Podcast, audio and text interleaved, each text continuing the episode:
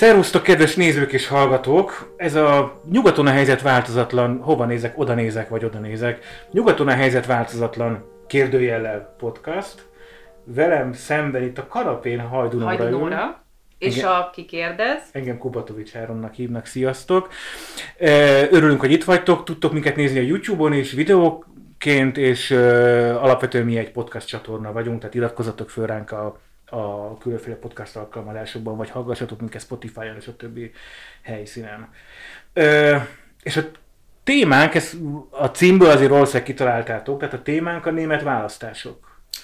igen, mert hogy szeptember 26-án Németországban parlamenti választásokat tartanak.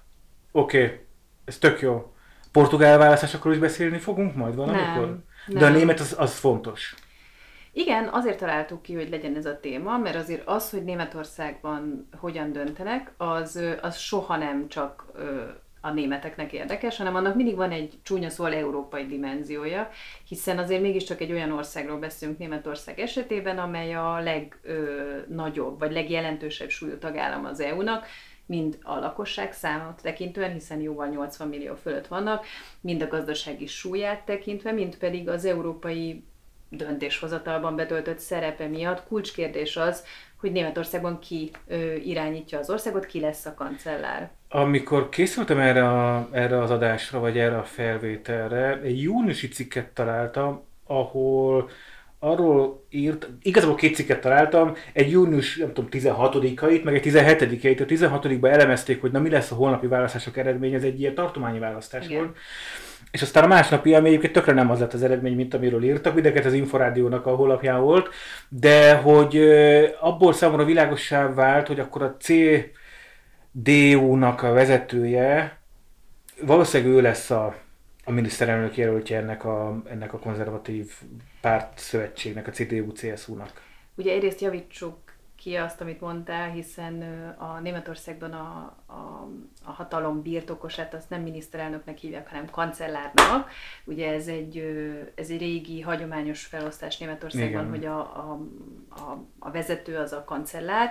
Vannak miniszterelnökök is, ugye van A tartományi Így van, tehát van Németországban 16 ö, tartomány, és a tartományoknak a vezetőit ö, hívják miniszterelnöknek, ugye ők a tartományi miniszterelnökök, illetve a 16 tartományból van három, ami, ami városokat jelent, ugye ez Bréma, Hamburg és Berlin, ott pedig polgármesterek, főpolgármesterek irányítanak, de ők is tartományi rangban teszik ezt, és valóban a, úgy tűnik, hogy, a, hogy most a legnagyobb valószínűsége annak van, hogy a CDU-CSU-nak a, a kancellári jelöltje, bizonyos Armin Laschet az, aki a legnagyobb eséllyel fogja nyerni ezt a választást.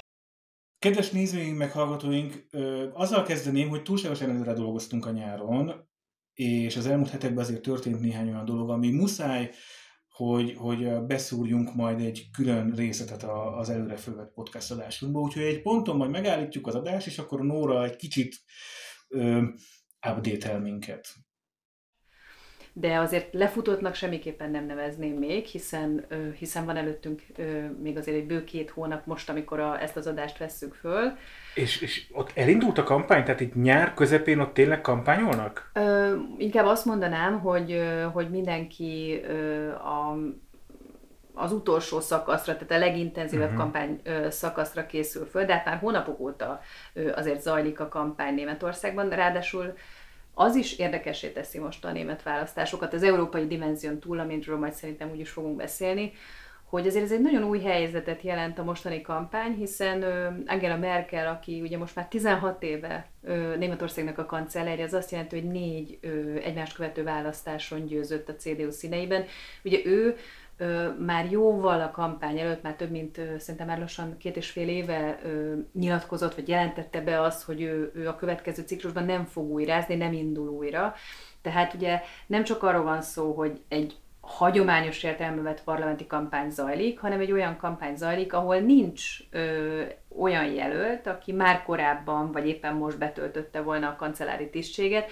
Tehát ez mindenképpen sokkal nyíltabbá teszi a versenyt az összes eddigihez képest. Ráadásul ugye a CDU-CSU, és mondjuk inkább fókuszáljunk a CDU-ra, hiszen ugye ők, az, ők a nagyobb ö, a konzervatív párt a keresztény-demokrata unió, ugye? Így... Igen, igen, és ugye az a német felosztás, hogy csak aki ezt nem tudja, azt tegyük tisztába, hogy a CDU az a 16 német tartomány 15-ben csak CDU van. CSU meg Bajorország. A CSU csak Bajorországban van, ez ugye régi történelmi hagyományok alapján alakult így, de ugye mind a kettő egy konzervatív pártot jelenít meg, és ők mindig szövetségben indulnak a választáson keresztény szociális, vagy keresztény Igen, keresztény, szo- tehát, keresztény szociális unió. Keresztény szociális unió, tehát hogy ez egy, ez egy jobb polgári, vagy jobb liberális, vagy milyen pártnak nevezhetjük. Ez azért érdekes, mert ugye a, a zöldek valószínűleg jobban fognak szerepelni, mint 2017-ben szerepeltek, és egy csomó olyan dolgot meglépett már az elmúlt négy évben a, az Angela Merkel vezette egyébként konzervatív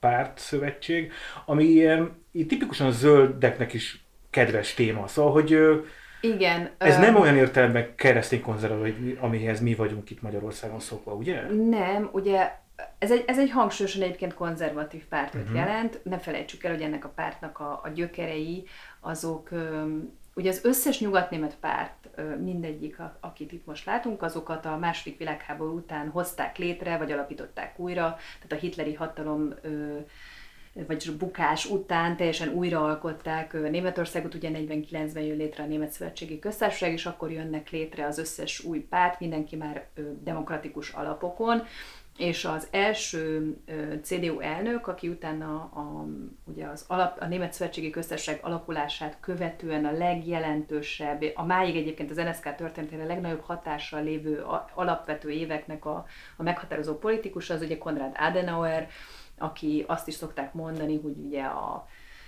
az alapító atyák egyike az NSK életében, ő egy hangsúlyosan konzervatív, a keresztény gyökerekhez mélyen kötődő politikus volt. Egyébként korábban a két világháború között sok éven át Kölnnek volt a mhm. polgármestere. Ahhoz képest azért, amit a Konrad Adenaueri CDU jelentett, az Angela Merkel vezette CDU már egy sokkal másabb CDU.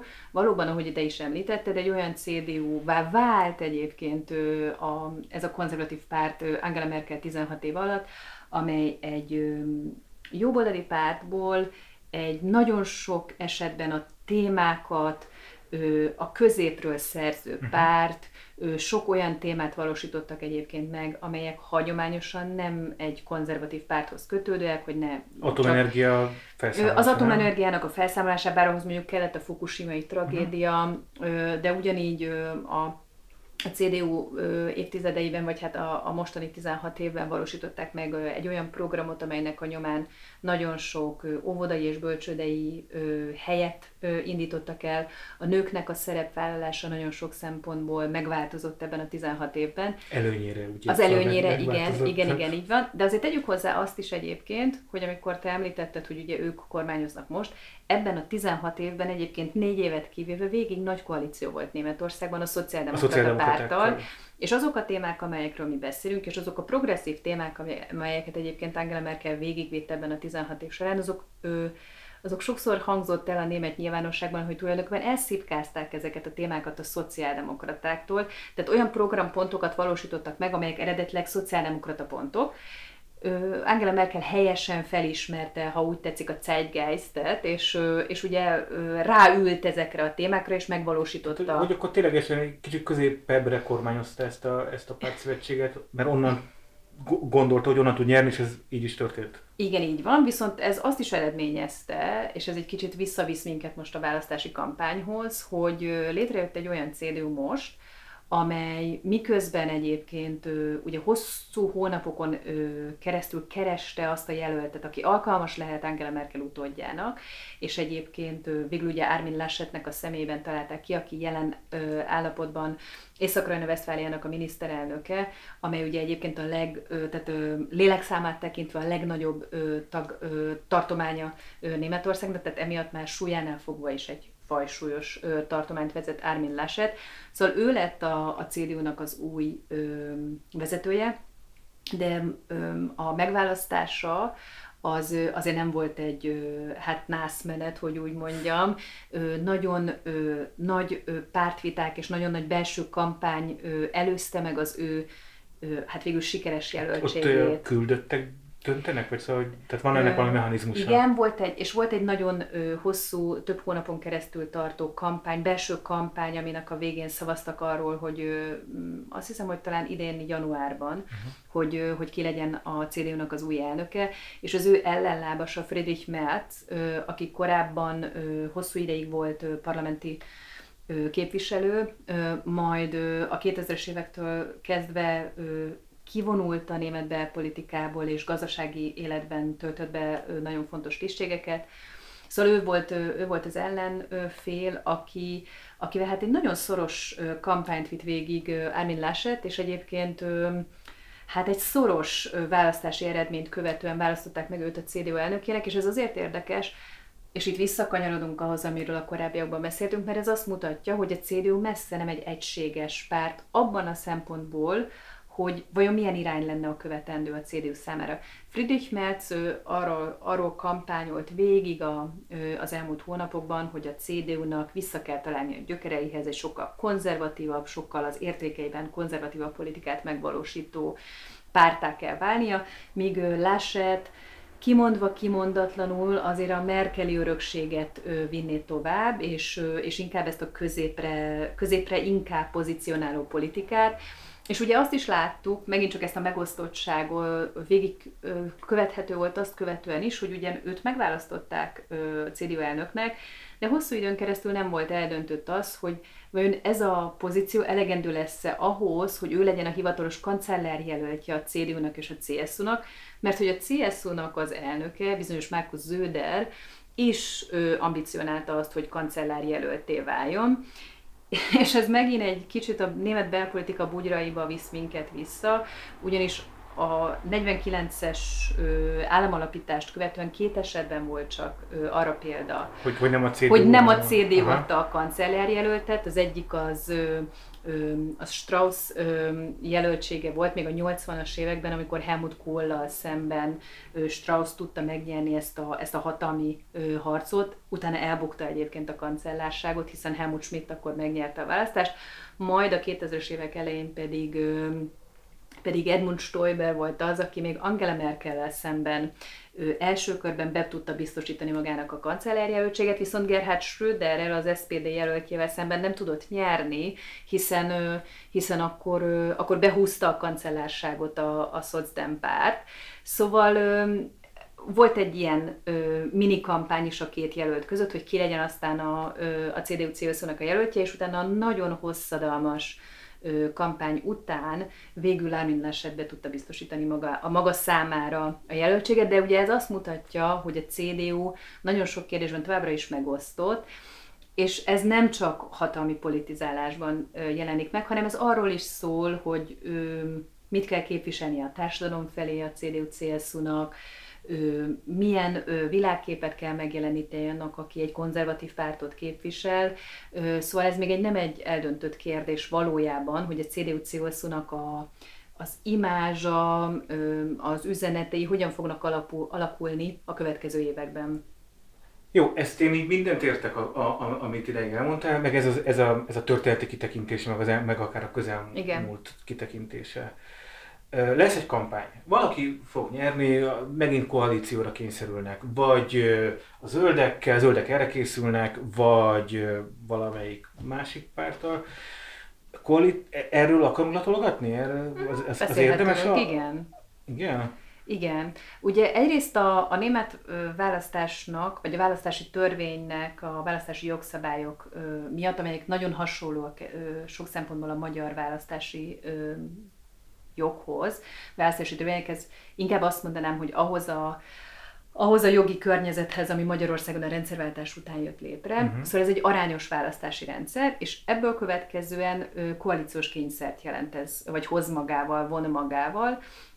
Nagyon ritka volt az, amikor nem volt koalíciós kormányzás Németországban. Úgyhogy a, válasz, a kérdésedre a válasz az az, hogy, hogy itt egészen biztos, hogy koalíciós kormány fog megalakulni majd szeptembert követően. Valóban az a kérdés, hogy, hogy hát ki mennyire koalícióképes. Ugye korábban volt egy olyan felállás, hogy a, hogy van a két nagy erőtömb, ugye ez a CDU, és a CDU, CSZ, és a másik pedig a szocdemek, az De ez, SPD. ez, ez, már nem így van, az SPD most már Így nem van. olyan nagy erő. Ez már nem így van. Ugye ez egyrésztről azért változik ez a felállás, mert a szociáldemokrácia, mint olyan, nem csak egyébként Németországban, hanem én azt látom, azt figyelhetjük meg egész Európában, hogy mindenhol kihívásokkal küzd, hiszen az a nagyipari munkásság, ami, ami ugye hagyományosan a bázisa, a választói bázisa volt a, a szociáldemokráciának, az részben ugye eltűnt, hiszen ugye az a nagyipar már nincs úgy, mint régebben, Részben bizonyos ö, szavazók elvándoroltak ö, a, a szociáldemokrata pártól, tehát a szociáldemokráciának nagyon erőteljes válság jelenségei vannak Németországban is. Meglátjuk még, hogy ebből valaha ki lehet-e. Jó, de hát erre jönnek például a zöldek, ahova egy Igen. része vándorol ezeknek a szavazóknak, akik viszont egyre erősödnek. A... Így van, bár a nem zöld- véletlenül itt igen. ebbe a klímaváltozás időszakában, Igen, bár a, a zöld, zöldek az egy nagyon, az is egy nagyon érdekes kérdés Németországban, hiszen ugye a zöldek a 70-es évek végén jönnek létre, egy, egy protestpártként. Ugye ők, a megalakulásuk az részben a 68-as hagyományhoz kötődik, részben az atomenergia elleni mozgalom, részben ugye a környezetvédelemnek volt egy nagy felfutása a 70-es évek végén, és, és Németországban így jönnek létre a zöldek. Ugye mindenki azt mondta, hogy hát ez egy, ez egy, ez egy protestpárt, soha a hatalom közelébe nem fognak jutni. Majd ugye először Gerhard Schrödernek, a szociáldemokrata kancellárnak a vezetésével jön létre először szövetségi szinten ugye egy, egy szociáldemokrata zöld ö, kormány, amelynek ugye bizonyos Joska Fischer lesz a külügyminisztere, aki egyébként nem véletlenül Joska Fischer, csak zárójeles megjegyzésként, hanem azért, mert ő egy olyan sváb szülőknek a gyermeke, akik egyébként Budakesziről származnak el Németországba az 50-es években, és őt, őt ezért hívják Jóskának. Ö, diszidáltak, vagy lakosságcsere történt, erőszakos lakosságcsere, vagy, vagy ezt nem tudjuk. Ezt most? nem tudom, de azt, azt tudom, hogy valószínűleg annak a lakosságcsere ö, folyamatnak a következtében mennek ki ők is, ami ugye akkor megfigyelhető Igen, igen. volt. Ö, és ugye ő így lesz Joska Fischer, és egyébként egy kifejezetten sikeres külügyminisztere lesz majd, majd Németországnak, úgy, hogy ugye mindenki először, hát egy nagy felhördülés volt, hogy úristen, zöldeknek, a zöldek a protestpárt megkapja a, a külügyi tárcát, ami ugye hagyományosan egy olyan tárca, amit ugye mindenki a seriózitással ö, köt össze, és a öltön nyakkendő járással. Hozzáteszem egyébként, hogy Joska Fischer ö, kiválóan felöltözve ö, látta el egyébként a külügyminiszteri tisztséget, és a mai napig is egyébként ö, egy nagyon elismert ö, egykori ö, külügyminiszterként tekintenek rá, de visszatérve a zöldekre, szóval ez már akkor megmutatta, hogy a zöldek kormányképesek, ráadásul ugye most már a harmadik ciklusát kezdi a zöldeknek a miniszt, tartományi miniszterelnöke, ö, aki ugye Baden-Württembergben, ami Mhm. Dél-Németországban van, és az egyik leggazdagabb ö, német tartomány, ott ö, zöld Ott három ciklus van. óta már zöld miniszterelnök. Igen, most, igen, így van. És, ö, és ugye ő volt az előfutára annak, hogy a zöldek elkezdhessenek, ö, ha úgy tetszik, fantáziálni arról, hogy hát lehet ö, zöld kormánya is akár Németországnak, hiszen tartományi szinten is ö, megmutattuk, hogy ez lehetséges. És valóban a, a, az idei kampánynak azokkal az ambíciókkal mentek neki a zöldek, hogy a történetük során először nem csak elindultak egy választáson, hanem hivatalosan is jelöltek kancellári jelöltet. Ugye eddig a zöldek ezt nem tették meg, elindultak a választásokon, de soha nem ö, mondták el nyilvánosan, hogy ambicionálják is a kancellárságot. Ez olyan, mint, mint hogyha. Magyarországon elindulna valaki az országgyűlési választásokon egy pár, de nem mondja meg. Tehát ne, azt mondja, hogy neki nincs miniszterelnök jelöltje, ez tulajdonképpen ezt Így jelenti. van, igen. És ugye most nekik először a történetük során van, úgy hívják, hogy Annalena Baerbock, és, és valóban a, a zöldeknek kifejezetten jók most az esélyei, olyan 20-20 százalék környékén van a, a, vannak a, az adataik, de tegyük hozzá azt is, hogy 2011-ben azért már azt átélték a zöldek egyszer, hogy fölment 20% fölé is a népszerűségük. Egyébként ez pont a fukushimai ö, katasztrófához kötődött, amikor ugye mindenki egyre érzékenyebb lett a környezetvédelmi témák iránt, és talán bizonyos kampányhibák és egyéb dolgok miatt utána a rákövet két év múlva a 2013-as ország, egy parlamenti választáson hát ilyen 8% körüli eredmény lett a vége. Szóval hogy volt egy nagy szárnyalás, és utána, utána volt egy nagy visszaesés, és most is azt látjuk egyébként, hogy Annalena Baerbock, amikor bejelentették a, a kancellári jelöltséget, akkor hát egy elképesztő szárnyalásban voltak a zöldek, újságcikkek sorozata beszélt arról, hogy hát tényleg valóra válhat az, hogy zöld kancellár irányítja Németországot, és kisebb-nagyobb bakikat követve, mert hogy volt jó egy pár baki, ami, ami az ő jelölti kampányát hát egy kicsit megakasztotta, most azért rosszabbak ezek a számok a Csak hogy legyen valami fogalmunk, milyen bakikat jelent? Csak egy példakit, tudsz mondani valami. Persze. Ö, hát talán hármat érdemes megemlíteni. Az egyik az arról szólt, hogy, hogy kiderült, hogy, a, hogy az önéletrajzi adatai, amiket megadott saját magával kapcsolatban, azok nem mindenhol fették a, a valóságot. Volt egy olyan... Nem tud angolul? Nem, azért nem ilyen problémák voltak.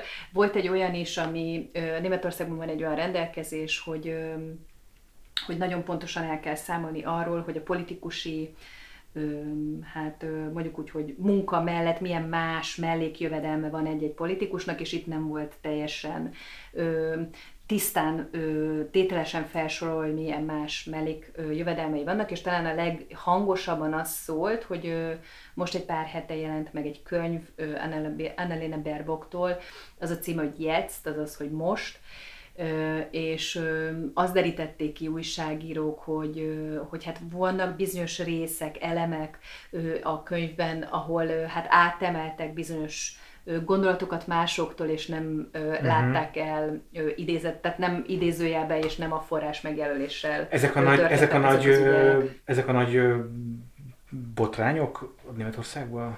Hát mondjuk úgy, hogy ezek voltak Legalábbis azok, erodálják a... Ezek erodálják az ő, az ő hitelességét, és, és ugye hát fel kell kész, tehát hogy mondjam, mindenkinek fel kell készülnie arra, hogy egy dolog az, hogy évek óta jelen volt a közélben Annalena Baerbock, és ö, van egy gyakorlat a nyilvánosság kezelésével, de ez amikor az ember kancellár jelérté válik, az hát egy szintemelkedést jelent, Ugye korábbi, korábbi adásainkban foglalkoztunk az Egyesült Államokkal, ez ugyanaz, hogy más az, amikor az ember mondjuk szenátorként, képviselőként dolgozik, és megint más, amikor elnök jelölté válik. Egyszerűen más az elvárásrendszer is a top, a top kategóriás politikusokkal szemben, és hát állni kell a sarat.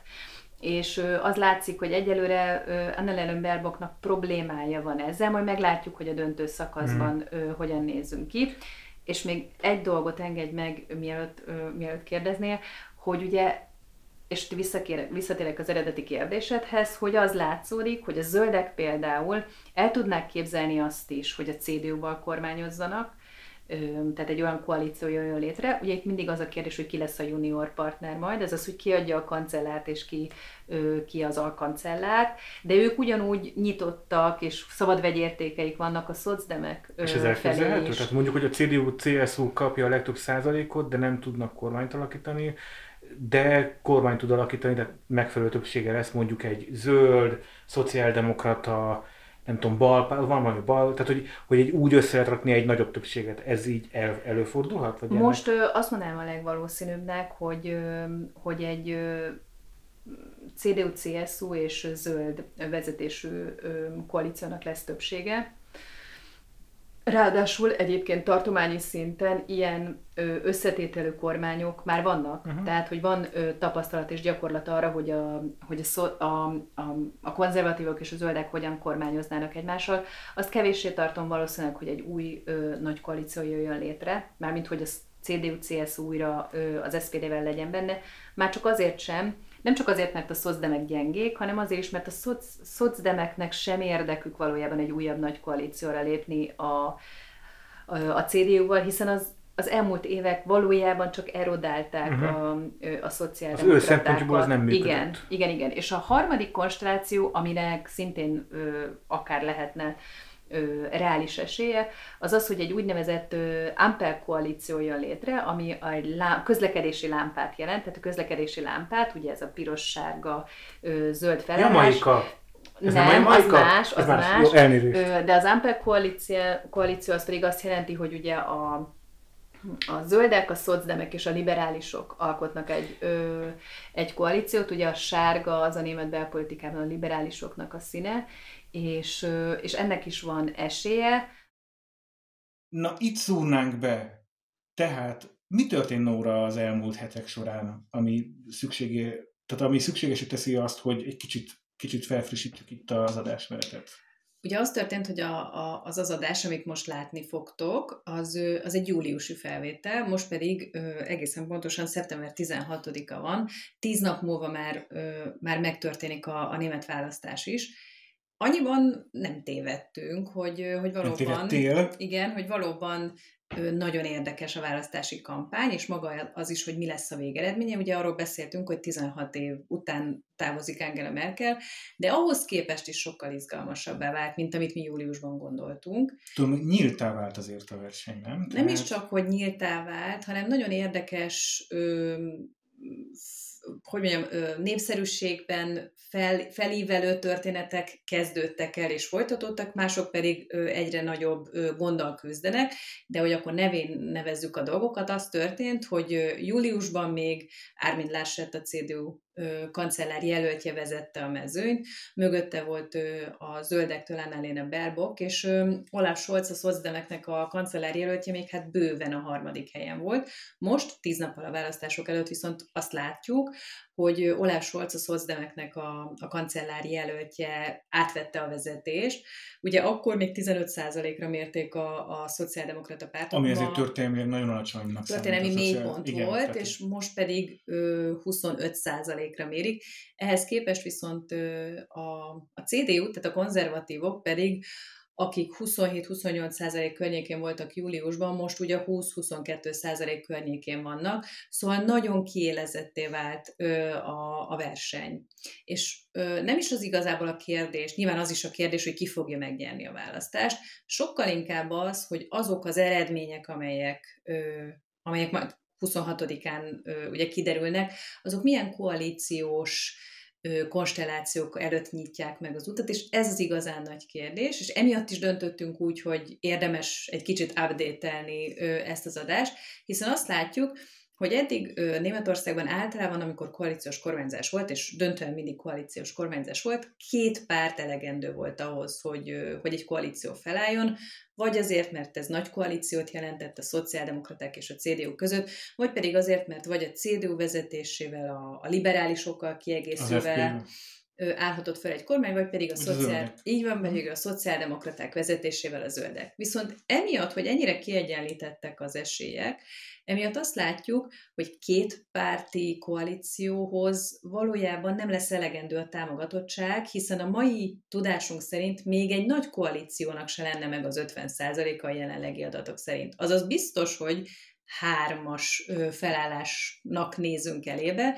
Na és itt jön az igazi nagy kérdés, mert az elég egyértelmű, hogy ugye az AfD, az Alternative für Deutschland, ami egy jobboldali, radikális, radi, radikális igen, szélső jobboldali párt, ugye ők koalíció képtelenek, mindenki kizárta velük való kormányzást. Innentől kezdve viszont teljesen nyitottá válik a verseny, hiszen azt látjuk, hogy mondjuk a a CDU is és az SPD is kizárták azt ö, már a kampány során, hogy egy újabb nagy koalícióba belemennének. Tehát ugye ez az opció nincsen. És akkor innentől kezdve viszont azt látjuk, hogy valójában a zöldek és, az, és a liberálisok és még inkább a liberálisok lesznek az úgynevezett királycsinálói ennek a választásnak, hiszen a liberálisok, akik ugye a választási kampány kezdetekor bejelentették, hogy ők elsősorban a CDU-val szeretnének kormányozni, de ők ketten nem elegendők ehhez, vagyis, vagy a zöldeket kell megnyerniük ahhoz, hogy egy ilyen koalíció felállhasson, ugye ez az úgynevezett jamaika koalíció lenne, uh-huh. vagy a szociáldemokraták vezetésével a zöldek és a liberálisok bevonásával pedig egy úgynevezett Ampel, azaz közlekedési lámpa koalíció jönne létre. Itt mindig a pártok színeiről igen, van szó, a jamaikán igen, igen, Ampel igen. Is. És ugye azt látjuk, hogy mivel valójában kisebb mértékben a zöldek, de leginkább a liberálisok azok, akiket mindenki meg szeretne szerezni magának, úgymond. Ezért ő, eléggé valószínűsíthető az, hogy bár szeptember 26-án vége lesz a választási kampánynak, és szavazni fognak a németek, valószínűleg hosszú-hosszú koalíciós tárgyalásoknak nézünk elébe, akár hónapok is eltelhetnek, ameddig egy új kormány felállhat Németországban. Ez pedig azt jelenti, hogy akár hónapokig bizonytalan lesz az is, hogy majd ki irányítja Németországot. Ö, de nem az van, hogy a zöldek, meg a, meg a, a FPÖ, az a, ők a liberálisok? Vagy FDP. A, FDP. Szóval, hogy ők nagyon-nagyon távoliak egymástól. Az FDP, az, a liberálisok az nem magyar értelemben vett liberálisokat jelent, az egy, az egy kapitalista, jobboldali liberális pártot jelent, és ahhoz képest a zöldek az meg egy kifejezetten baloldali programot. Ö, ugye ez ma már azért nem teljesen így van. Ö, a, a mondatod más, második fele. A, az FDP az valóban egy, egy klasszikusan jobboldali liberális párt Németországban, ugye döntően ö, szabadpiac hívő, de mondjuk például emberi jogi kérdésekben, vagy akár európai kérdésekben is sok esetben egyébként egy euroszkeptikus pártról beszélünk. Ö, tehát vannak olyan... Tehát, euroszkeptikussá váltak az elmúlt évtizedekben egy picit? Ö, igen, tehát, hogy, igen, tehát, hogy nem, uh-huh. tehát vannak olyan kérdések, amiben, amiben mondjuk a fősodorhoz képest kritikusabbak uh-huh. az európai ügyeket illetően.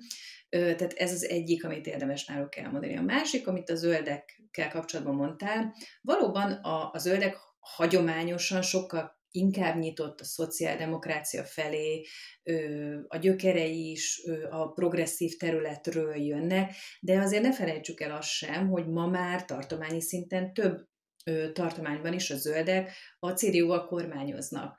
Tehát, hogy van arra példa, működő gyakorlat, hogy a, hogy a zöldek akár a polgári jobboldali táborral együtt is képesek a koalícióra. Tehát ez az egyik ügy.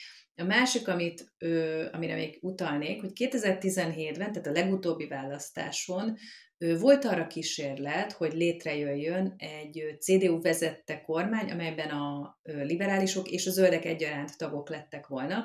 Hosszú hónapokon keresztül ment az alkudozás, uh-huh. hogy ez a három párt összejön és legyen, legyen egy, egy, egy kormányzóképes kormánya Németországnak, és utána Egyébként pont a, a, jelenlegi, a jelenlegi pártelnök miatt, aki ugye Christian Linner, aki már akkor is egyébként pártelnök volt, végül kudarcba fulladtak ezek a koalíciós tárgyalások, mert valóban olyan nagy volt a, a differencia a zöldek és, a, és az FDP kormányprogramja között, hogy egy ponton a, a liberálisok fölálltak az asztaltól, és, és hát bontották ezt a koalíciós tárgyalást, ezért lett ugye utána újra nagy koalíciója Németországnak, de tegyük hozzá azt is, hogy egyébként azt a azt a tárgyalóasztaltól való felállást, azt egyébként a német választók akkor hát nem díjazták, nem díjazták és, és súlyos népszerűségi pontokat uh-huh. veszített akkor a Christian Lindner vezette FDP, úgyhogy hát meglátjuk, hogy mi lesz a Meglátjuk, lehet, hogy erre érdemes lenne majd visszatérni akár téren, vagy, vagy jövő tavasszal. Én csak egy gondolat még szóval, hogy lehet, hogy tartományi szinten működik, de azért mondjuk egy komplet Németország tekintetében, ha csak azt a kérdést föltesszük, hogy a kifizesse a klímaváltozásnak a, a, a költségeit, ez egy ilyen mostában egyre népszerűbb témakör, a, amit úgy lehet lefordítani, ez egy nagyon egyszerű és nagyon buta lefordítás, a nagyvállalatok, a multik és a, a, a nemzetközi tőke fizesse meg, hiszen a gyümölcseit nagy részét is ők aratják le, vagy fizessék meg az átlag szavazópolgár a saját adójából, az adó euróiból és a szövetségi büdzséből menjen a minden költségnek a fizetése. És azért ez olyan elvi kérdés, ami egyébként a végén gyakorlati vált. És ez, ez nagyon súlyosan fogja most érinteni a németeket. Ezek húsba vágó kérdések lesznek, főleg a német ipar szempontjából is, és valóban ebben a kérdésben például hát szögesen hát ellentétben áll hát egymással mondjuk a liberálisok és a, és a zöldeknek a, a a választási programja, de mondhatnénk, mondhatnánk még egy kérdést, ugye például mi a helyzet az adópolitikában. A mhm. liberálisoknak az a, hogy mondjam, a... Mindig kisebb állam? Azt jelenti? Nem is csak az, hogy minél kisebb állam, hanem a, a liberális FDP-nek az egyik alapvetése az, hogy mindig adócsökkentésben gondolkodik. Uh-huh. A zöldek pedig ugye pontosan klímakérdések, meg egyéb más... Meg szociális transferek miatt. Más ügyek miatt elengedhetetlennek uh-huh. tartja azt, hogy bizonyos ö, bizonyos helyzeteket nem lehet másként feloldani majd Németországon, mint hogy adót kell emelni.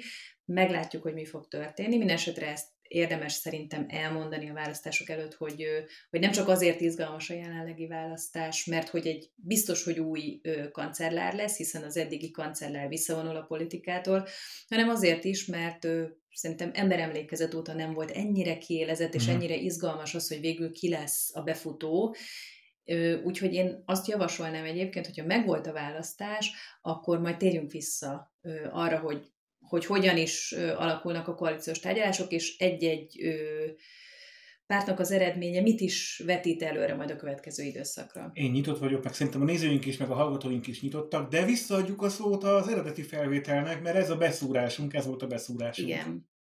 De az Ampel koalíció, koalíció az pedig azt jelenti, hogy ugye a a zöldek, a szocdemek és a liberálisok alkotnak egy, ö, egy koalíciót, ugye a sárga az a német belpolitikában a liberálisoknak a színe, és, ö, és ennek is van esélye, bár ö, a, a zöldek és a liberálisok nagyon sok, hát vagy relatíve sok kérdésben, hát szöges ellentétben Ugye a liberálisok egymással. ott az egy jobboldali liberális pártot jelent. Igen, tehát egy nagyon gazdaságbarát ö, liberális pártot ö, képzeljünk el a az FDP szlogen alatt, de tegyük hozzá azt is, hogy a, a NSK történetében számos alkalommal volt ö, kormányzó párt ö, az FDP, és volt úgy, hogy a konzervatívokkal kormányoztak, és uh-huh. volt úgy is, hogy a, hogy a szociáldemokratákkal... Én értelemben egy kicsit, mint hogyha a zöldek helyét, zöldek átvennék az ő helyüket, akiknek szintén mind két irányban van szabad vegyértékük, ahogy korábban az FDP-nek volt. Igen, így van, de, de mondjuk viszont a, a zöldek, ö, mondjuk úgy, hogy természetes szövetségese, az, az mindenképpen a szociáldemokrata párt. Még mielőtt, hogyha tovább mennénk abba a kérdésbe, hogy tulajdonképpen ez mit jelent majd Európának, vagy akár Magyarországnak, vagy akár a világnak ez az egész választás kimenetelés, új, új kancellár. Itt az AFD, AF, AFD. AFD-ről beszélünk egy kicsit. 17-ben én egy kicsit megijedtem annak idején, amikor ilyen nagyon magas százalékokat mértek, hozzájuk képes nagyon magas százalékokat mértek nekik. Ugye a hallgatóinak mondom, de majd javíts ki, hogyha tévedek, hiszen ki fogsz javítani, ha tévedek, tehát hogy az AFD tulajdonképpen egy virtigli szélső jobboldali neonáci, vagy új náci, vagy lehet, hogy ez túl erős kifejezés rájuk, mindesetre egy nagyon szélső jobboldali párt, e, nem euroszkeptikus, hanem annál, annál ők, ők erősebbet mondanak Európával kapcsolatban, az Unióval kapcsolatban, és e, nem kaptak annyi százalékot, sőt most rosszabbul állnak, mint 17-ben.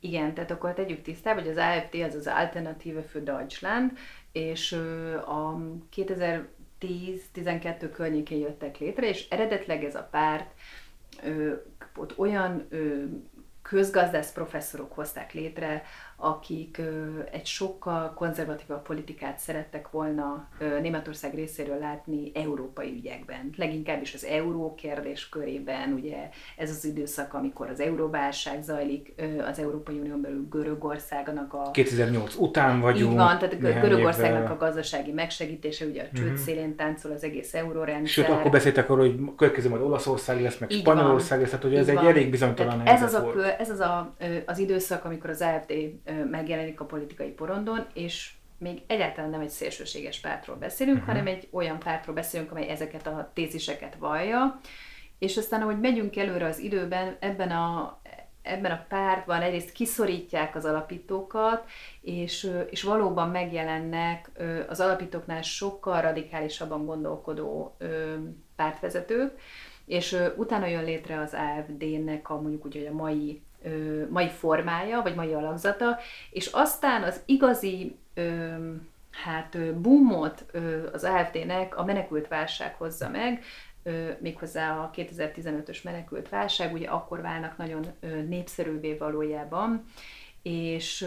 Hozzáteszem, Kelet-Németország, volt Kelet-Németországban 20% körül vannak, de Nyugat-Németországban nem, szóval tehát ott ilyen 10 Valóban, tehát egy olyan párt jön létre, amelynek sokkal erőteljesebb a támogatottsága a kelet-német tartományokban, mint a nyugati tartományokban, bár fontos hozzátenni, hogy ott is van uh-huh. támogatottságuk, de a keleti tartományokban sokkal meghatározóbbak, és az is nagyon érdekes, hogy azok a keleti, tehát ez a, ezek a keleti tartományok, amelyek előtte a általad is emlegetett Die Linkének voltak az igazi terepe, ami pedig ugye azt a baloldali pártot jelenti, amelynek az egyik előde volt ö, az NDK szocialista pártjának az utód pártja, tehát hogy ugye volt ö, egy ilyen posztszocialista áthallása is a linkjének, és ugye ehhez köthető az, hogy miért volt népszerű az, NDK, az egykori NDK területén.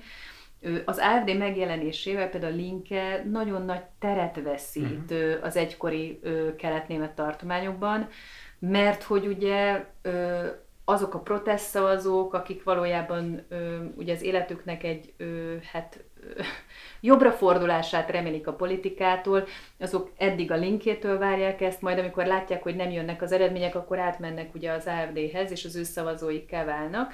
És valóban van egy, van egy felfutása az AFD-nek 2015-öt követően, olyannyira, hogy van egy pár olyan tartományi választás Kelet-Németországban, ahol attól retteg mindenki, hogy vajon legerősebb pártá válnak-e, mármint hogy szavaznak-e rájuk annyian, hogy, hogy ugye hogy ők nyerjék a választást, de ez eddig soha nem valósult meg, és amit te az előbb említettél, hogy ugye júniusban volt egy ilyen ö, választás, ö, az azt hiszem, hogy talán Sachsen-Anhaltban uh-huh. volt, és, ö, és ott is azt ö, attól tartott mindenki, hogy a, hogy a, CD, a regnáló CDU miniszterelnök elveszíti majd a választást az AfD-vel szemben, ez persze nem így történt. ez nem így történt. Utána, Nagyon nem. érdekes volt azt Igen. olvasnom, hogy a mérések 30 3-34-re mondták az AFD-t, 34-36 körül a CDU, CSU. Igen. Tehát a mérések is ehhez képest a valóság egy nappal később pedig 36-20. Tehát, hogy Igen. ugye nagyon eltértek a, a mérések a, a valóságtól. Igen, ugye ez részben annak is volt akkor ott köszönhető, hogy a, hogy a tartományi miniszterelnök egy kifejezetten jó kampányt vitt. Uh-huh. Ö,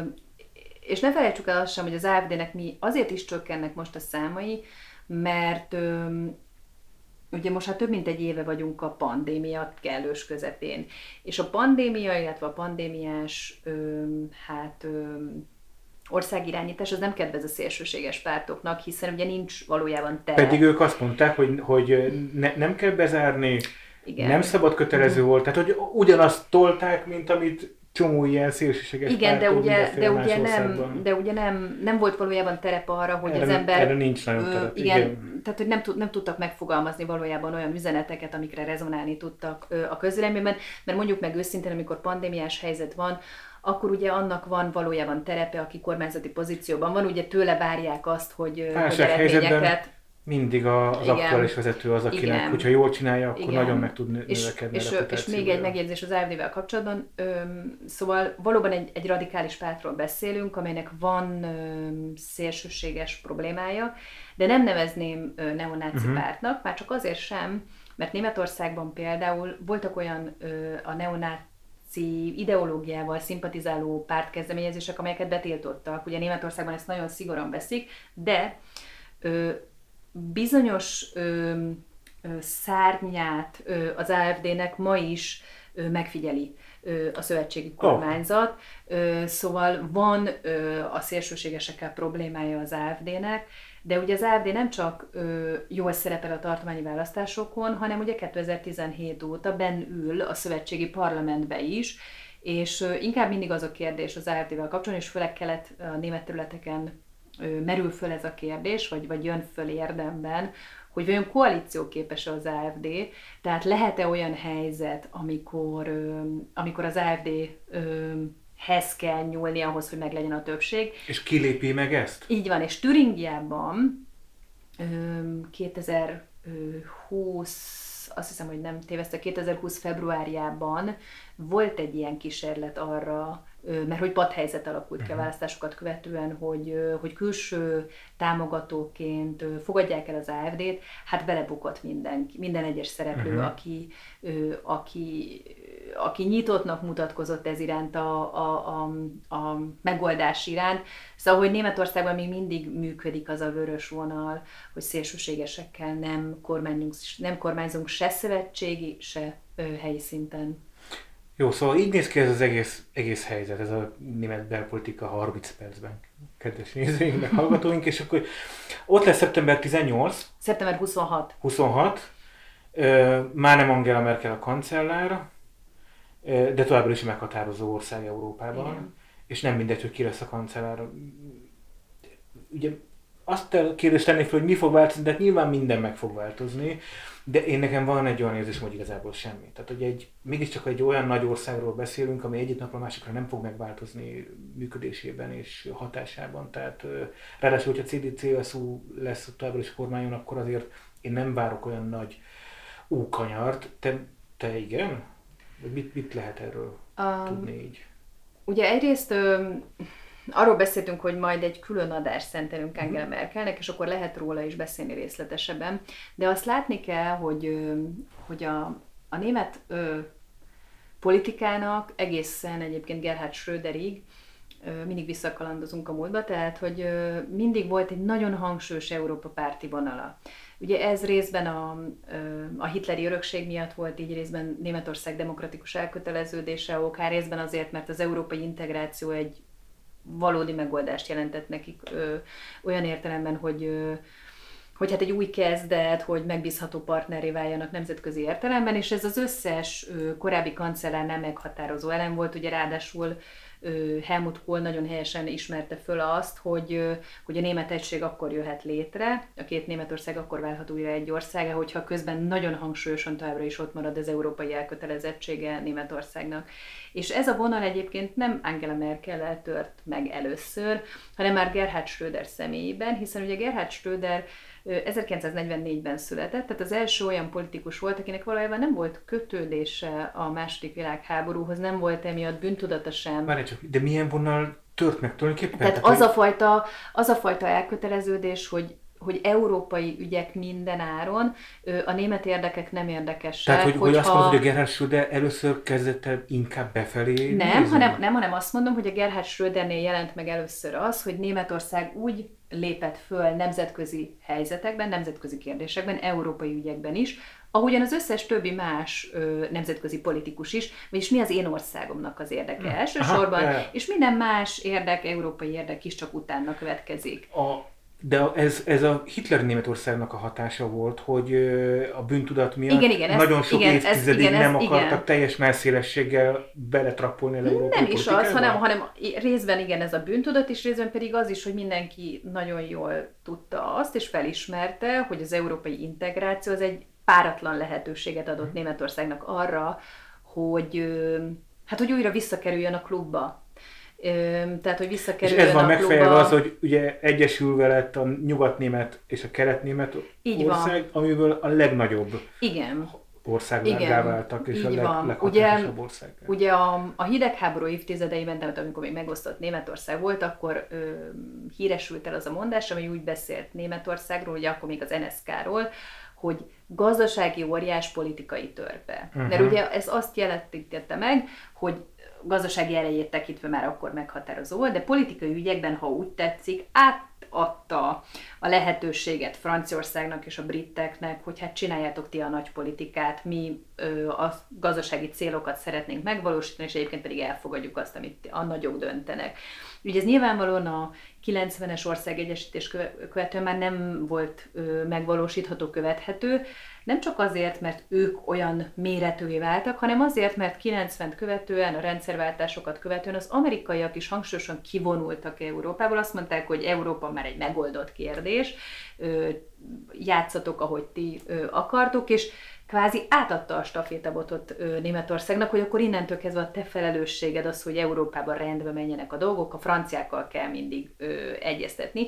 És ugye ez a német-francia tandem az egyik legmeghatározóbb eleme az Európai Uniónak évtizedek óta. Tehát, hogyha a németek és a franciák valamiben megegyeznek, akkor az utána át fog menni minden valószínűség És ez Schrödernél is működött, Angela Merkelnél is működött? Schrödernél is működött, és Angela Merkelnél is működött, de ugye mondom, ahogy az előbb említettem, azért ott már egy sokkal magabiztosabb Németország hmm. vett részt az európai egyeztetéseken, és megint csak, hogy a kérdésedhez visszatérjünk, ugye azt látjuk azért viszont, hogy a Merkeli 16 évben azért volt Európának egy válságkezelő kancellárja, hiszen ha megnézzük az ciklusát, akkor ott euróválság volt, görögválság volt, menekültválság volt, majd a végén pedig pandémia volt, tehát tényleg válságok sorozata szép. volt, igen, tehát ő egy válságkezelő kancellár volt, de valójában azért azt is látjuk, hogy nem egy olyan kancellár volt, akinek igazi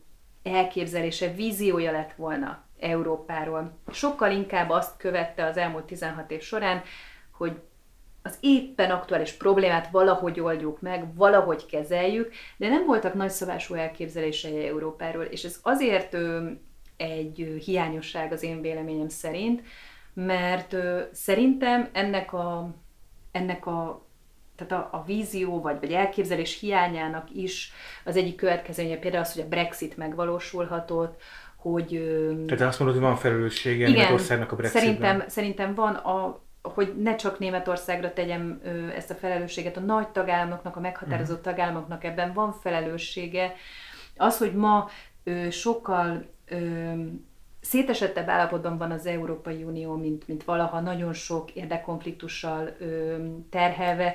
Ebben is van felelőssége szerintem Angela Merkelnek, mert hogyha az embernek nincs nagy ö, hogy mondjam, nagy és fajsős elképzelés arról, hogy milyen Európát szeretne, akkor nem tud, ö, nem tud ö, a válság jelenségekre valódi, ö, hogy mondjam, nem csak egy lépéssel, hanem mondjuk három lépéssel későbbi megoldásokat is kínálni. Adja magát a kérdés, tehát ármillását mondjuk, most ő a leg, legvalószínűbb, vagy legalább CDU-CS, szóval hogy nekik ez Ö, jogos a kérdés, és, és nem vagyok ebben, ez fog igen, és nem vagyok, nem. nem vagyok ebben derülátó. Mhm. Ráadásul, uh-huh. hogyha ö, szóval, hogy mondjam, Armin Laschet egy, ö, egy egy nagyon tapasztalt politikus, aki hosszú évtizedek óta ott van egyébként, űzi ezt az ipart, ha úgy tetszik.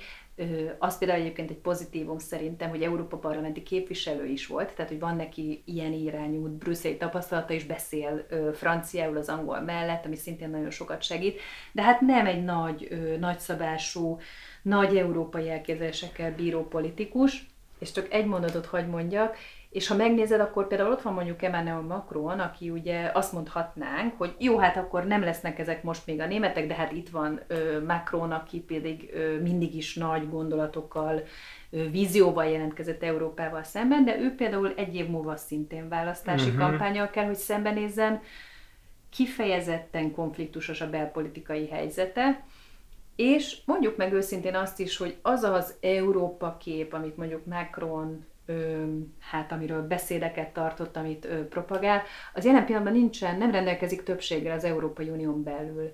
Úgyhogy nagyon sok a kérdőjel szerintem, hogy az európai elképzelések hogyan alakulhatnak erős vezetők hiányában. Tehát akkor tényleg, a, igen, tehát nekem pont ez jutott eszembe, hogy van itt egy amit mondta, egy nagyon rossz helyzetben lévő, vagy rossz állapotban lévő Európai Unió, erős vezetők, vagy erős vízióval rendelkező vezetőknek a tandemjei, vagy triói, vagy, vagy kvartettjei kellenének ahhoz, hogy, hogy ez, ez jó irányba mozduljon tovább, vagy menjen tovább, és ehhez képest ez, ez egyre nem látszódik itt a jövőt tekintve. Tehát ebből a szempontból a, a német választás nem fog megoldást hozni, vagy, vagy segítséget hozni. Mm, nem tudjuk nem tudjuk, mert ugye azért emlékezzünk meg arról is, hogy három kancellár jelölt egyébként van most hivatalosan. Az egyik Armin Laschet, ugye a második Annalena Baerbock, akiről szintén beszéltünk már, és van egy harmadik bizonyos Olaf Scholz, aki a szociáldemokratáknak a kancellár jelöltje. Neki vannak hosszú, jó víziói, mert akkor e, e, most erről kell beszélnünk. Igen, igen, tényleg csak nagyon röviden. Ő egyébként a jelenlegi nagy koalícióban a pénzügyminiszter. Uh-huh és egyébként az összes jelölt között, ha pusztán azt, nézünk, hogy, azt néznénk, hogy ki mennyire felkészült, akkor neki lennének talán a legjobb kártyái, hiszen, hiszen egy nagyon felkészült, hát gondolj bele, hogy pénzügyi tárcát vívő politikusról beszélünk, aki egyébként korábban nem csak pénzügyminiszter volt, hanem más szozdem kormányokban is betöltött tisztséget, sőt egyébként Hamburgban főpolgármester is volt, tehát van elég széles körű kormányzati tapasztalata, csak hát ugye van egy olyan pártja, amely gyengélkedik a közvélemény kutatásokban. Hány százalékot jelent ez? 10... Most 15 százalék környékére Aha. mérik őket, és hát gondolj bele abba, hogy a, hogy a szociáldemokrata aranykorban, ugye ez a 70-es évek... 40? 40% fölött voltak, így van, tehát uh-huh. bizonyos Willy Brandt és, és Helmut Schmidt kancellársága idején 40% fölött teljesített a szociáldemokrata párt. Muszáj ide beszúrnom, a nézőink nem látják, de ott egy Willy Brandt fénykép van a falon tőlünk szembe. Nem mutatom most itt kamerában, mert nagyon macerás lenne itt átszerelni. Igen, én nagy tisztelője vagyok. Willy Brandtnak és Helmut Schmidtnek is. Az az időszak Németország életében, szerintem meghatározó volt, de ez nem kizárólag csak az ő, teljesítményük volt, hanem ugye ez a, az a 68-at követő nagy ő, időszaka volt egyébként szerintem a progressziónak Európában, ami nem csak Németországban, hanem számos más országban is is ö, ö, jelentkezett, és ugye Willy Brandt, és akkor tényleg ez egy ilyen keretes ö, bejátszás volt, de ennyit mindenképpen megér az ő személye.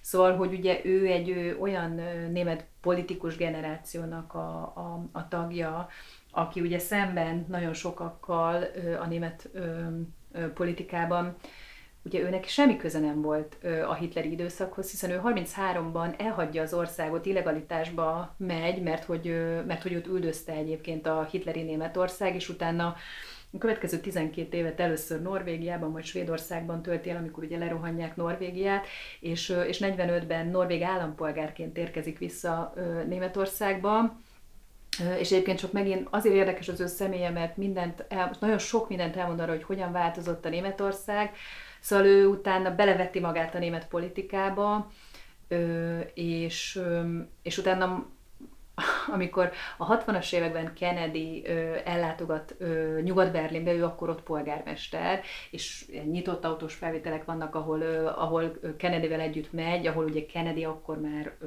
elnök, ő pedig a nagy reménysége a szociáldemokráciának, és utána 69-ben ugye szövetségi kancellár is lesz, és például, amikor a 60-as években már indul a kancellári jelöltségért, illetve ö, indul a választásokon, akkor az a bizonyos Konrad Adenauer, akiről ugye úgy beszélünk, hogy az alapító atyák egyike, többek között például olyan kampányt folytat így fű alatt Willy brandt szemben, amiben azt pozícionálják, hogy házasságon kívül született gyerek, és hogy ugye hogyan lehet ilyen politikus, hogyan indulhat egy ilyen politikus, és azt is a szemére vetik egyébként még a 60-as években, hát hogy ugye ő elhagyta az országot 33-ban. Uh-huh. Miközben őt üldözték. Így van, pontosan, de ugye ez az az időszak megint csak mutatva, hogy milyen utat jár be Németország, amikor még előttünk van az Auschwitz, előttünk vannak az Auschwitz perek, előttünk van a német szembenézés a múlttal, ugye akkor nehéz egy olyan politikussal mit kezdeni, aki viszont nem viszi magán a múltnak a bűneit, és hát ugye ő az, aki 1970-ben a Varsói látogatása során ugye a Varsói gettó emlékműve előtt ugye térdre borul.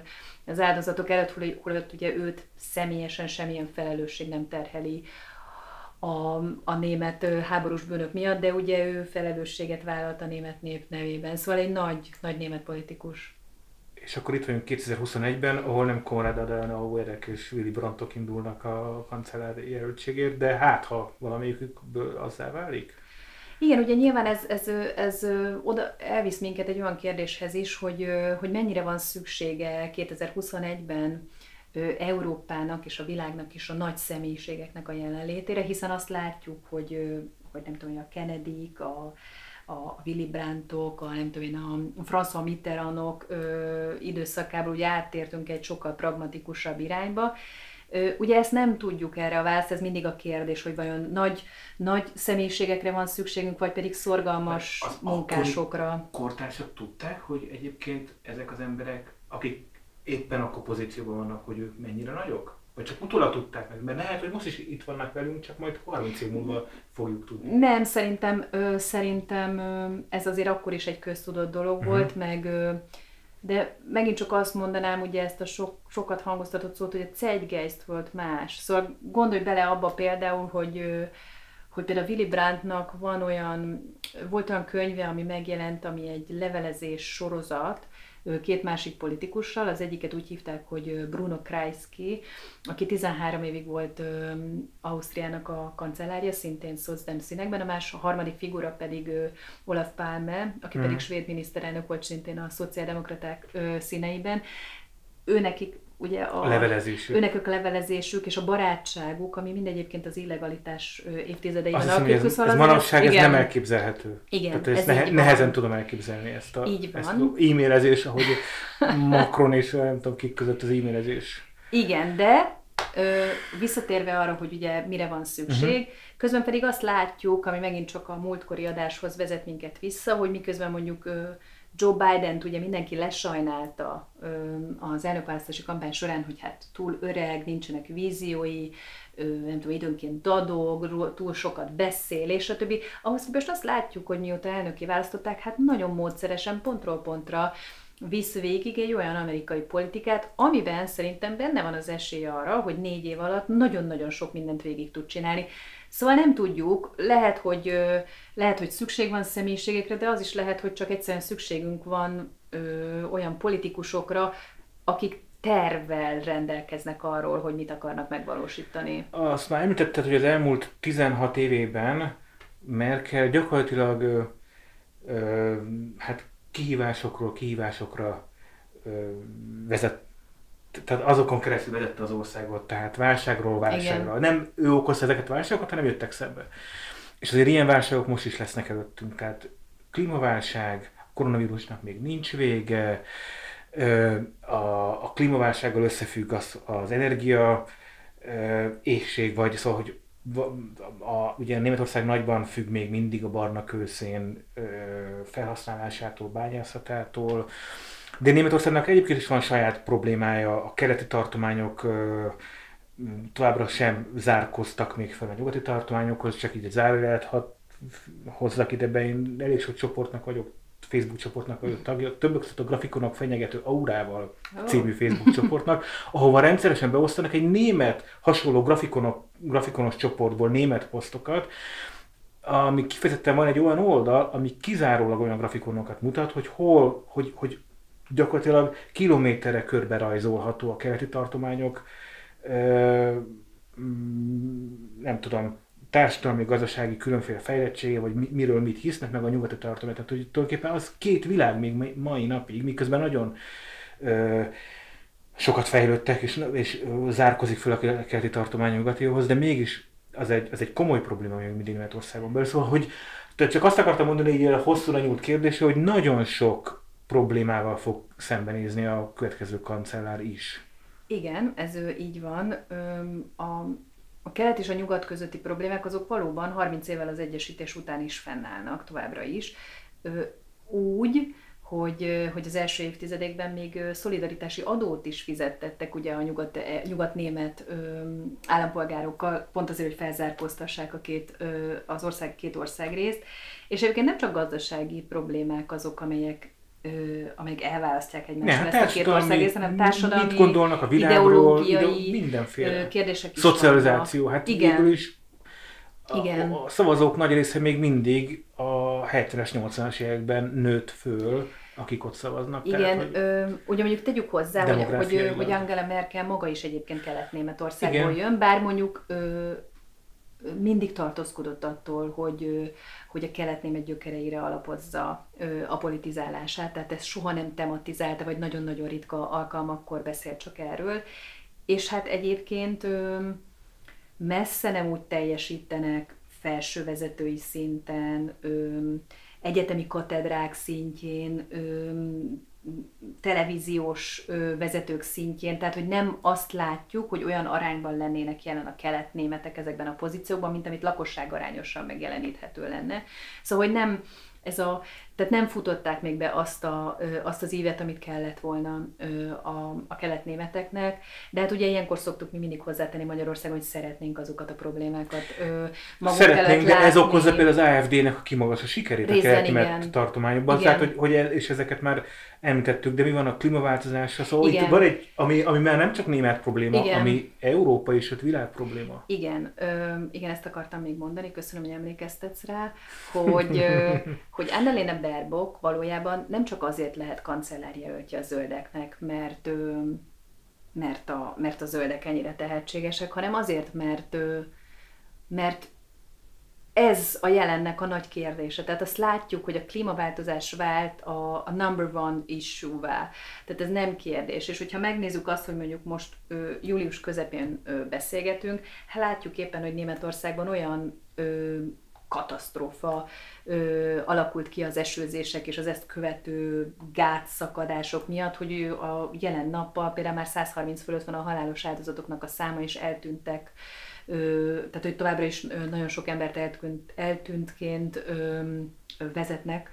Szóval, hogy ez is azt mutatja, hogy és itt látjuk, hogy a klímakérdés hogyan alakítja át a politikai agendát, hogy míg mindenki abból indult ki mondjuk egy héttel, két héttel ezelőtt, hogy továbbra is a pandémia lesz a meghatározó eleme a választási kampánynak, illetve az, hogy a pandémiából hogyan lehet kilábalni, könnyen lehet, hogy a klímaváltozás, a klímakérdések uh-huh. ugrik ö, első számú kérdésé, hiszen ö, gyakorlatilag közmegegyezés van abban a, a természettudósok, ö, klímakutatók között, hogy a jelenlegi esőzések és a jelenlegi ö, extrém ö, időjárás az már a klímaváltozáshoz kötődően ö, jelenik meg. És nem csak a klímakérdés válik első számú kérdésé Németországban, hanem azt is látjuk, hogy 16 év Angela Merkel kormányzás és CDU kormányzás után az is látható, hogy hogy hiába lesz esetleg mondjuk a CDU befutó, valójában, valójában egy nagyon nagy fokú igény van arra, hogy változás legyen Németországban. Változás legyen a kérdések, tehát abban, hogy mik, mik a top kérdések ma Németországban, hogyan nézzen ki a társadalom a 21. századon, milyen kihívásokkal kell szembenézni, és nem csak a klímakérdés az, ami egy nagyon ö, hát explicit kérdésé vált Németországban, hanem olyan kérdésekre is válaszolniuk kellene egyébként a politikusoknak, hogy nagyon sok olyan, megint csak 21. századi területen Németország nem jól teljesít. Ha nézzük azt például, hogy mondjuk a digitalizációban hogy hol tartanak, az internet penetráció hogyan áll Németországban, nem, nem, jó, nem jók ezek a számok. Nem, tényleg nem jók. Nem. A sávszélességtől kezdve a hány százalék Igen. használ mindenféle okos eszközöket, nem olyan jók ezek a Nem, számok. egyáltalán nem olyan jók, és ráadásul ugye Németországban van egy, van egy ilyen, azt is mondhatnám, hogy szinte hitszerű ragaszkodás ahhoz, hogy nem szabad a szövetségi költségvetésben hiányt generálni. Ugye ez a bizonyos Schwarze Null, ezt szinte minden pénzügyminiszter meghirdette. És a 2009-ben a legnagyobb válság közepén is 0,8 volt a, igen, a igen, igen, igen, igen.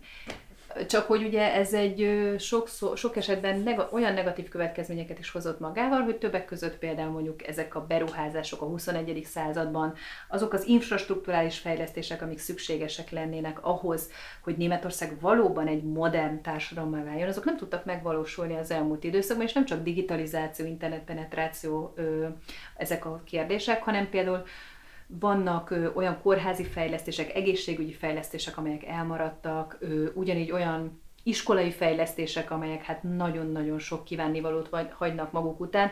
Szóval egy most ö, majd ö, beköszönő kancellárnak ezek mindegyikével ö, szembe kell néznie és válaszokat adnia rá. És közben, a, közben tovább lépni a, a fenntartható gazdaság felé, Igen. Nem tudni az Unió egészen pontosan hogy fog megállapodni akár a nagy cégekkel, a, a kvótákkal, szóval itt azért nagyon sok kérdője van még ebben a... Igen, úgyhogy hát meglátjuk, hogy szeptember 26-án hogyan döntenek, de szerintem azt talán megígérhetjük, hogy majd szeptember 26-át követően, amilyen ö, kormány alakul, akkor utána beszélgetünk egyet arról, hogy mi várható az új kormánytól. Szabadon foglak. Legyen így. Már csak azért is, mert, mert többek között arról már nem is jutott időnk beszélni, hogy például mennyire szoros kapcsolata van Németországnak Magyarországgal, ami azért egy, egy akár egy különadás is megérhetne. Szóval Beszélünk legközelebb erről, amikor már fölállt az új kormány. Igen, igen. Na, hát köszönjük szépen, hogy meghallgatotok, megnézhetek minket, attól függően, hogy melyik platformon találkozhatok velünk. Németországról, közelgő német választásról beszéltünk Hajdonórával, annak apropóján, hogy 16 év után biztosan nem Angela Merkel fogja a következő kormányt vezetni kancellárként. Igen, köszönjük, ha meghallgattatok és megnéztek minket, megnéztetek minket, és hogy az áron ne szígyön el, akkor most mondom, hogy kommenteljetek, küldjetek nekünk témákat, és találkozhattok velünk az összes csatornánkon. Igen, ami a TikTok lesz, lesz YouTube. TikTok, YouTube, a mindenféle podcast csatornákon ott vagyunk, és végül nem Discord szerverünk lesz, hanem Telegramon leszünk. Telegramon kérdezhettek tőlünk akár közvetlenül is. Köszönjük szépen még egyszer, Sziasztok. hogy meghallgatotok minket. Sziasztok!